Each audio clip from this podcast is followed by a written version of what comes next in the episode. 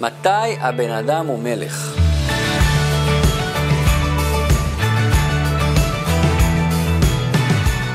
מה התכונה הכי חשובה בדרך להצלחה?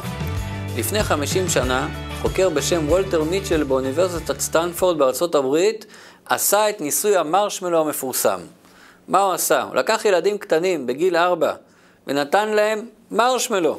הוא אמר להם, אתם יכולים לקבל את המרשמלו הזה עכשיו ולאכול אותו, או שתחכו כמה דקות, ואם תצליחו להתאפק, תגלו ממני שני מרשמלו.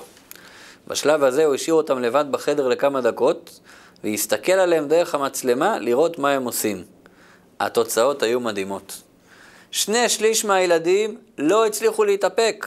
חלק נשברו במקום, חלק התאפקו כמה שניות, חלק קצת יותר, אבל בפועל לא הצליחו להתאפק. רק שליש מהילדים הצליחו להתאפק. איך הם עשו את זה? חלק כיסו את העיניים שלהם, חלק הסתובבו בחדר ושרו, חלק רק החזיקו את הממתק, כל אחד והשיטה שלו, האסטרטגיה שלו. אבל זה החלק הפחות מעניין בניסוי.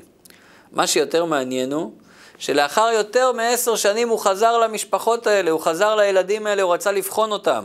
הוא בדק מה המצב הנפשי שלהם, מה יכולת ההתמודדות שלהם עם מצבי לחץ, מה המצב של מערכות היחסים שלהם, הצלחה בלימודים וכולו, והממצאים היו חד משמעיים. אלה שהצליחו להתאפק ולשלוט בתאווה, ביצר שלהם, הצליחו הרבה יותר בלימודים, במצבי לחץ ובחברה. זאת אומרת שהתכונה הזו, היכולת הזו לשלוט ביצרים, היא המפתח להצלחה בחיים. בספר התניא זה נקרא מוח שליט על הלב. מוח זה המקום שבו נמצא השכל, התודעה, ההיגיון, יכולת ההבנה, החשיבה. לב זה המקום שבו נמצא הרגש. שם אנחנו חווים את הרגשות, את מה שמושך אותנו, מה שדוחה אותנו, מה עושה אותנו שמחים, מה עושה אותנו עצובים. הרגש בדרך כלל מושך אותנו לעשות מה שבא לנו. לעומת זאת, השכל דוחף אותנו לעשות מה שנכון לנו.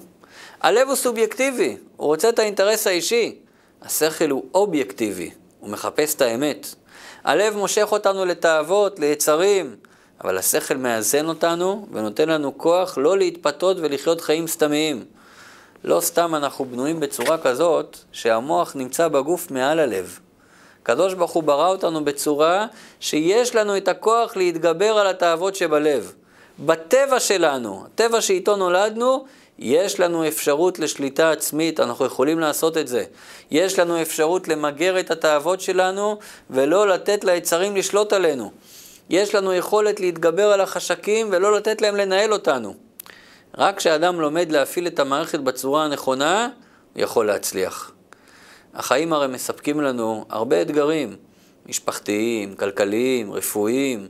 מה המכנה המשותף שיעזור לנו להתגבר על כל האתגרים? יכולת השליטה העצמית. פשוט לתרגל משמעת עצמית.